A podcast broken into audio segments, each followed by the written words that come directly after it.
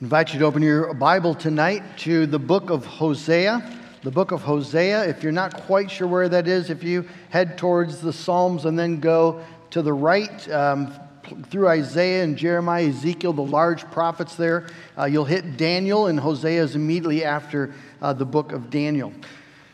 We're going to read a few verses from chapter 1, and then we're going to uh, read chapter 3. Uh, Hosea is a prophet uh, in Israel, uh, specifically sent to the northern 10 tribes.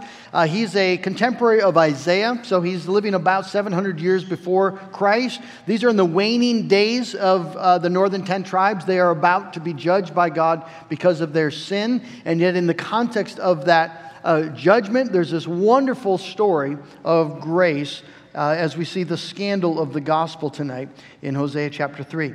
Let's begin reading then Hosea chapter 1. We begin reading at verse 1.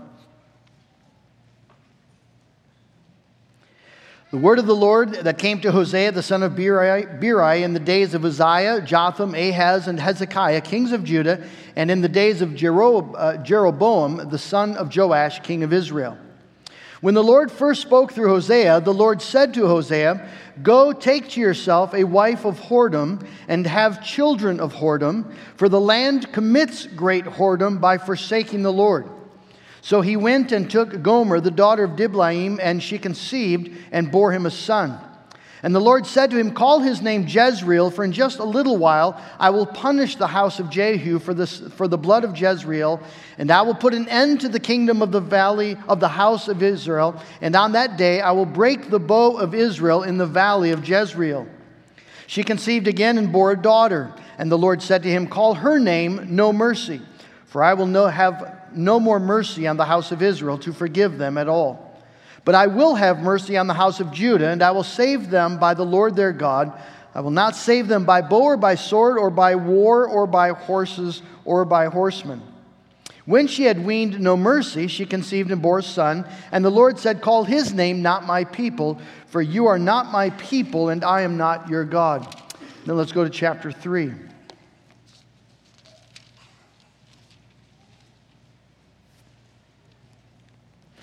And the Lord said to me, Go again, love a woman who is loved by another man and is an adulteress, even as the Lord loves the children of Israel, though they turn to other gods and love cakes of raisins. So I bought her for 15 shekels of silver, and a homer and a lethek of barley. And I said to her, You must dwell as mine for many days. You shall not play the whore or belong to another man, so will I also be to you. For the children of Israel shall dwell many days without king or prince, without sacrifice or pillar, without ephod or household gods. Afterward, the children of Israel shall return and seek the Lord their God and David their king. And they shall come in fear to the Lord and to his goodness in the latter days. Let's ask the Lord to bless his word. God in heaven, now we ask that you would teach us what we do not know Make us, Lord, what we are not and cannot be in and of ourselves. Um, Lord, use the power of your word and the presence of your spirit to mold us by the, in the, into the form of the gospel as we hear your good news to us again tonight. In Jesus' name, amen. The story that we have in front of us tonight is one of the most uh, scandalous, beautiful stories in the whole Bible. Uh, it is a scandalous story. It's the kind of story that we're not sure our uh, children should hear. A story about a woman who slept with strange men and gave birth to illegitimate children. Uh, but it's a beautiful story because God intends in this um, historical event, God intends to show both the reality of Israel's need and our need and the glory of his scandalous grace. Uh, maybe you have an outline given to you tonight. We're going to look, first of all, at a scandalous marriage. Uh, we need to understand the historical context. Hosea is a prophet of God, he's a holy man of God, called to the service of God and he is sent to minister to the northern 10 tribes of Israel in a time of great material prosperity and devastating spiritual apostasy and idolatry. Israel is giving themselves to the worship of pagan gods, particularly Baal. Um, and uh, that worship would be, would be a very perverse worship. The worship of the surrounding nations is sexual oriented worship as they reenact sex acts that uh, they believe um, make uh, the heavens bring fruit to the earth. So it's incredibly perverse. And yet, that is what Israel is, is uh, engaged in. And Israel, therefore, you see, has violated the most basic um, precept uh, of the covenant with God, where God says, I am the Lord your God, and you shall have no other gods before me. Uh, the, the, the, the most fundamental thing that Israel cannot do in covenant with God is prostitute themselves with other nations, and yet that's exactly what they're doing. And so God calls Hosea to give to Israel a vivid picture, a startling display of who they are in their sin. And so he gives this command. The Lord, when the Lord first spoke to Hosea, the Lord said, Go take to yourself a wife of whoredom and have children of whoredom, for the land commits great whoredom by forsaking the Lord. So he went and took Gomer. Now, this marriage would be a incredible scandal. Uh, Hosea, as I said, he's a prophet. He is a man identified with God a man of impeccable moral character, a man who um, is holy and godly, devoted to the Lord, devoted to the cause of God. He's an upright man. Gomer is the polar opposite. She's at the complete opposite end of the moral and spiritual spectrum. She's a prostitute in Israel uh, a, a, a, woman who has grown up in the community of, of faith, maybe most likely with believing parents, at least of some sort. She knows about the God of Israel, and yet she uh, decided to sell her beauty and her body to get material things that she desired. And so, while Hosea is clearly identified with the things of heaven, the steps of Gomer clearly lead directly to hell. And God commands Hosea to marry Gomer. It's, it's a morally stunning development. It, I mean, such things ought not be done. Imagine the most morally upright, godly young man you know, a man who um, has the, the approval of right, the whole community. And, and this young man suddenly marries the most brazen prostitute. You, you'd be heartbroken. It's, it's, it's inappropriate at, at a fundamental level. It, this story is so inappropriate that John Calvin, a man that we esteem highly, Calvin said it didn't happen. Uh, Calvin says this in his commentary there is no doubt that this is a vision, for they are too gross in their notions. Now, in the French, that means you have a dirty mind. If you think that the prophet married a woman who has been a harlot, it was only a vision. That's Calvin. Just couldn't go there. Well, even though his remarks are wrong, his reaction is spot on. It's scandalous. Hosea should not be married to a prostitute. What fellowship does light have with darkness? This is an offense, it's, an, it's a scandal before God. So, why does God command him to do it? Well, God tells us why. For the land commits great whoredom by forsaking the Lord. God is showing to Israel the reality of Israel. Israel is Gomer. And God is married to Gomer in his covenant relationship with Israel. He's married to a harlot in covenant union with a whore. That's the point of the story. That's the point. And he's been a faithful God to her, a faithful husband, but she is completely faithless. Israel is committing spiritual adultery with any pagan God that she thinks can give her the material things that she wants. Israel is a whoring nation. But she's God's wife. And the scandal gets worse. Secondly, we look at a scandalous redemption. The marriage to Gomer was troubled. It started out okay. Uh, Gomer conceived and, and bore a son. That's a good sign. It's a sign of the blessing of God. Maybe Gomer is, is being sort of transformed. Maybe she's being restored. But the second and third children, were they're a great heartache. They are most certainly not fathered by Hosea. Remember, God said to Hosea, Take a wife of whoredom and have children of whoredom, and that seems to be exactly what has happened. In chapter 1, verse 3, we're told that uh, Gomer conceived and bore him, Hosea, a son, Jezreel. The second two conceptions are not ascribed to Hosea. She simply conceives. And the names suggest that these are actually children of whoredom. The daughter is given the troubling name Lo Ruhamah, no pity, no mercy. The third child is called Lo Ami, not my people, not mine. And so when Hosea brings this child to the priest to be circumcised, and the priest asks, What's his name? Hosea has the humiliating calling to say, Not mine. It's an incredibly humiliating scene for this prophet, this holy man of God. And then we have the command in chapter 3, verse 1. Go again, love a woman who's loved by another man and is an adulteress. If you're paying attention, it's the word again that gets you. Uh, have you ever been deeply betrayed?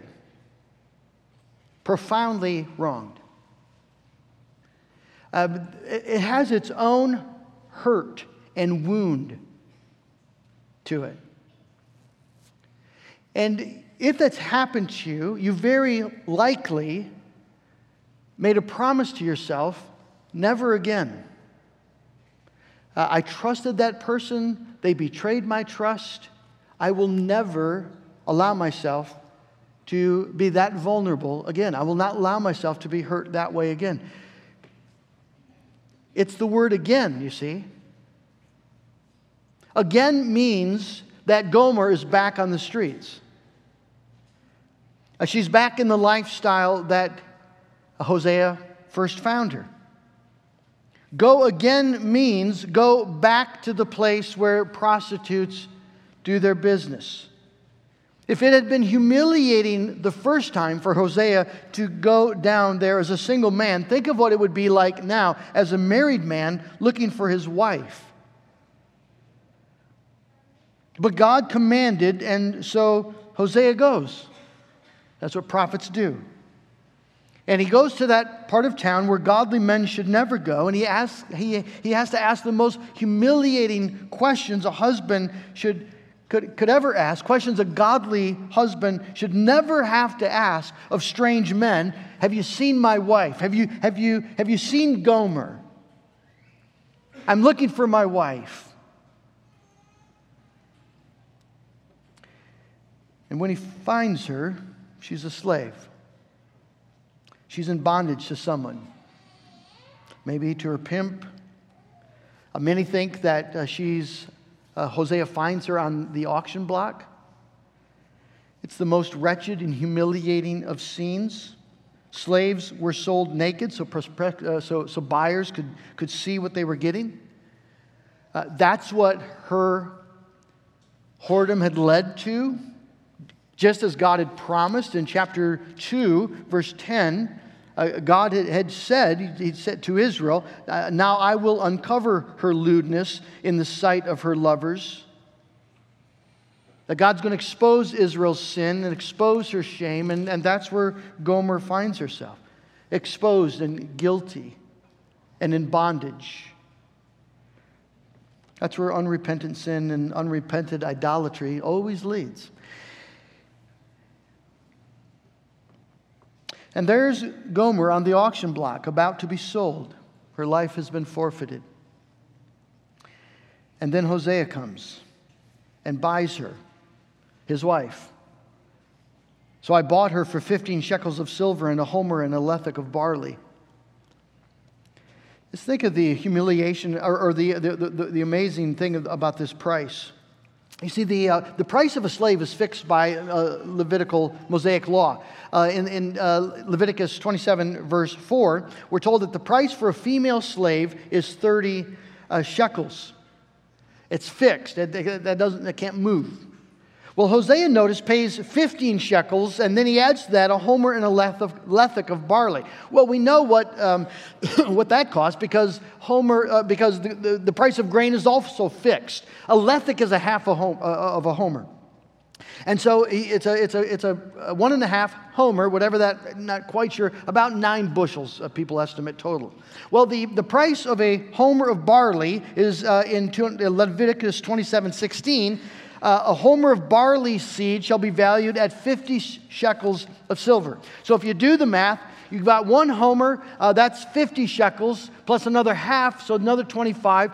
You have 75 shekels in grain, and then 15 shekels in coin uh, for a grand total of 90 shekels.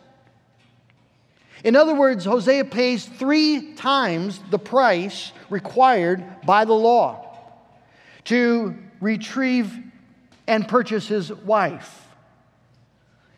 And here you sense the, the abundant grace and lavish mercy of God. That when God purchases sinners for himself, he pours out grace and lavishes mercy. And, and think of, of, of, the blessing this would be to, to Gomer. She's on the auction block, her life forfeit because of her sin. And the one person against whom she has most grievously sinned, her own husband, comes not to shame her, but is willing to come down to the degradation and, and uh, humiliation of that auction scene. He comes down and publicly claims her as his wife and then pays three times the amount required in order to restore her and bring her home. There's a, there's a glorious scandal to the grace of God. In, in, in some way, this shouldn't happen. Holy men shouldn't humiliate themselves like this and go again. But that's what Hosea does. Holiness embraces lewdness and perversion not to condone it, but to redeem it. Faithfulness embraces unfaithfulness uh, in, in, order to restore it. And, and that's the promise that Hosea makes in chapter 3, verse 3. I said to her, Can you imagine this conversation? You must dwell as mine for many days. You shall not play the whore or belong to another man, and so will I also be to you. This is a renewal of the covenant, of the marriage. They're taking their vows again. Where Hosea calls her now to covenant faithfulness and promises faithfulness to her. He's taking her back, you see, not, not just to rescue her from the degradation she deserves, he's taking her back to honor her with a glory and a place she could never deserve. And he pledges himself, So will I also be to you. Friends, that is the, that's the glory of God's ways. Uh, we read about it in, in, in, chapter 2 again, verse 16. In that day, declares the Lord, you will call me my husband, and no longer will you call me my Baal. For I will remove the name of the Baals from her mouth, and they shall be remembered by name no more. Verse 19 I will betroth you to me forever. I will betroth you to me in righteousness and in justice, in steadfast love and in mercy. I will betroth you to me in faithfulness, and you shall know the Lord. God, you see, in the gospel comes uh, so that everything that was lost in Adam gets restored. And everything that was forfeited in our sin gets redeemed, and we are renewed. And God pledges to bring us back into a betrothed, covenanted relationship with Him, our God, and gives us the privilege of knowing the Lord. You shall know the Lord. That is that's the greatest treasure, the most beautiful, precious thing in the universe. And God gives it to sinners, to Gomers, like you and me. He's a scandalous Savior. There's a prophecy here in verse 4 the children of Israel shall dwell many days without king or prince, without sacrifice or pillar. They're going to go into captivity. Uh, they're, they're not going to have a king. They're going to be in a strange land. They're not going to be worshiping at the temple. But afterward, verse 5 afterward, the children of Israel shall return and seek the Lord their God and David their king, and they shall come in fear to the Lord and to his goodness in the latter days. That there's an afterward in the economy of grace. That guilt and sin and even judgment are not God's final word, not in this day of grace. They're not the last truth. There's an, there's an afterward for those who come. It's seeking the Lord and David their king. Now, David's been dead for years. Who is he talking about? Oh, he's talking about another David, a greater David, a greater king. You see, the, the afterward here is fulfilled in Christ Jesus. It's fascinating to me that. Um, that Hosea, his name, right? It means salvation. It comes from exactly the same Hebrew word that, uh, from which we get the name Jesus. That, that God, it, it, it's just wonderful to me that God chooses a prophet named Hosea meaning salvation, the word that, that we get Jesus, and that man is called to marry Gomer. I don't, I don't think it's an accident because it's precisely what Jesus has done for sinners, for you. He loved us, you see, when we were Gomer. And he claimed us when we were on the auction block, having forfeited our life and he bought us into covenant with himself. The humiliation of Christ that he was willing to endure for your sake and for mine, coming to his own and his own rejecting him and despising him, and coming to the wrong side of the universe, the wrong side of the law, the wrong side of justice, in order to find us there and to rescue us there, willing to pay more than we were ever possibly worth to purchase us with his own blood and lavish on us the grace of God. Paul says in Ephesians 1 In him we have redemption through his blood, the forgiveness of our trespasses, according to the riches of his grace, which he lavished upon us. Jesus is Hosea, and he's come for Gomer.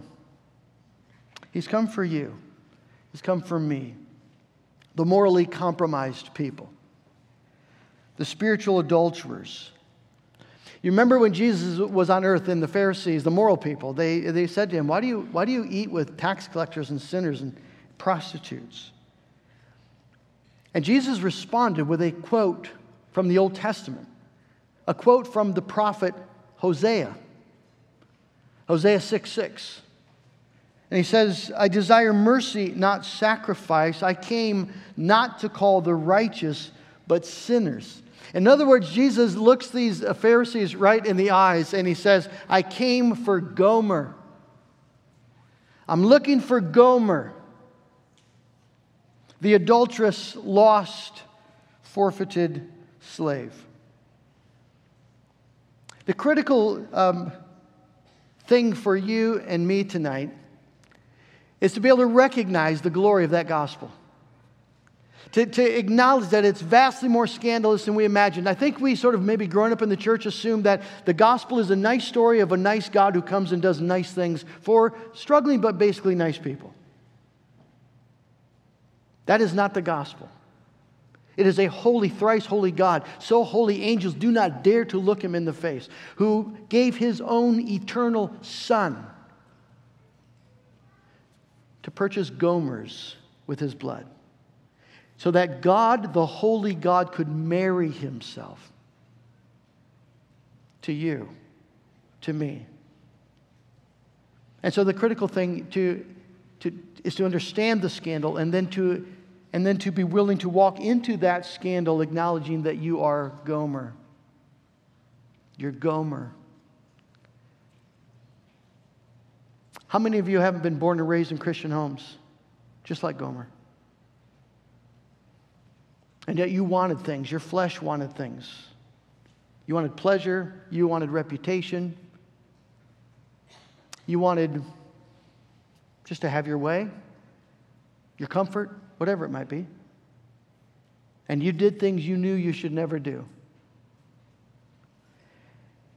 Because you were serving your flesh. And, and, and then the Lord maybe woke you up and you, and you came to Christ in truth and, and you confessed your sin. And you delighted in your restored relationship. And yet, how many of you haven't, like Gomer, found yourself off heading toward the wrong side of town again? And like Gomer, once again, selling yourself, selling your soul cheaply. So that you could get that next hit of applause or that net hit, hit of sexual pleasure. Make, make a little extra money. And you're right back on the wrong side of town. Aren't you glad that God comes again and again and again. I think there's so many people in West Michigan who either live hoping that they're good enough for God to love or, or subtly confident or just assuming that they're, they're not good enough and, and maybe the gospel's passed them by.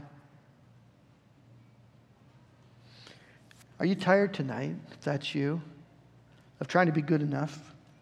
Good enough for grace? And maybe tonight the Lord is just calling you to, to acknowledge the truth. I'm Gomer, been a Gomer, born of Gomers. Right? It's in my DNA. But Jesus Christ came for Gomer. Jesus Christ came for me. Jesus Christ came for you. And he gave his life to purchase us so that he could gather us in his heavenly home. He could gather us around his table as his family, as his bride. That's the scandal of the gospel. I pray you'd believe it tonight. Let's pray.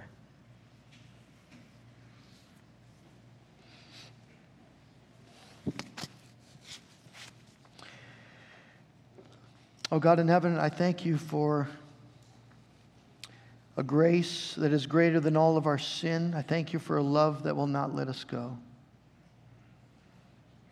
We all have wandered, oh God, far from the fold of the shepherd of the sheep. But he sought us where we were on the mountains, bleak and bare, and brought us home, and is bringing us home, safely home to God. I thank you, oh God, for Jesus, my Hosea. I thank you that he came for Gomer. So that sinners like us could have hope, that he would come for us. Lord, I pray that the, the glory of this scandalous gospel would sink deep into our hearts, and that tonight we would be able to believe that Jesus promises to redeem us and restore us and, and to be our husband. He has brought us into covenant communion with God, a covenant of grace that cannot be broken. And as those who've been brought into covenant, a covenant of grace. He invites us now to his table where he delights to eat with us, to assure us that though we are great sinners, he is a great Savior and a lover of Gomers. And so, Lord, receive us now as we come to the table in faith. In Jesus' name, amen. I'd like to ask the elders to come forward.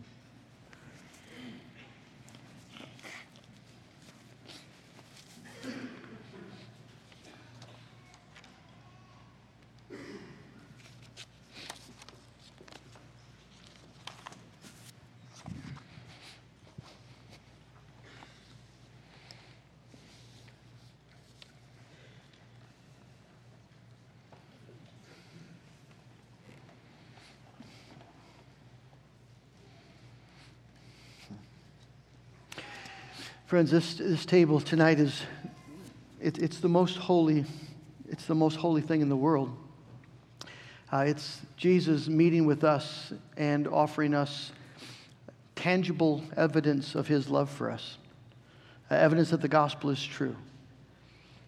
And it, we, we dare not treat it as a small thing. How should we escape if we ignore or slight so great a salvation? Uh, Jesus uh, calls you tonight to come. He, he invites you to come. He, he's come looking for you and looking for me. And he invites us now as we believe the gospel and assures us that as we eat this bread and drink this wine, that uh, this is the bread from heaven. This is uh, the wine of the new covenant. This is a, a, a marriage festival. And so I invite you in Jesus' name now then to come tonight. Come confessing the truth about you. Uh, come, come leaning hard on the truth about Jesus Christ, that He has loved you um, and has given His life for you, and that because of Jesus Christ, you, don't, you can put away all uh, guilt and, and shame. You are the bride of Jesus Christ. Uh, if you are living tonight in unrepentant sin, if you're pretending to be a Christian or, or, maybe even trying to be a Christian and yet refusing to give up an area of your life you know that the Lord disapproves of, then tonight stay away from the table. Uh, yes, you're Gomer, but, but, but Jesus calls you to acknowledge it and to repent. If you're not able to do that, if you're just stuck, would you please come and talk to me, talk to one of the elders? Jesus Christ has given you help in the body of Christ. You don't have to remain stuck. You can tell the truth, and you can experience the grace of God. Uh, we also ask that you would be um, a member of a Bible believing church. This isn't to exclude anyone, it's simply uh, to, to acknowledge that, that Jesus Christ gives his covenant, his covenant meal to his covenant people, his church. And so we would ask that you then respect the, the wishes of the Lord. And if you're looking for a church, please again come and talk to us. If you're a member of a Bible believing church, not here but somewhere else, then we welcome you to join us, as brothers and sisters in Christ, to this table of grace. This is Jesus' table. He means it for us. Let's ask for his blessing. Oh Lord Jesus, we thank you so much that you are present tonight in your sacrament and that you speak to us in your sacrament, in this bread and this wine. Oh God, give us ears to hear. I pray, Lord, that our thirsty souls could drink deeply of the grace of God as it's presented here for us in the bread and wine. In Jesus' name we pray. Amen. Our Lord Jesus, on the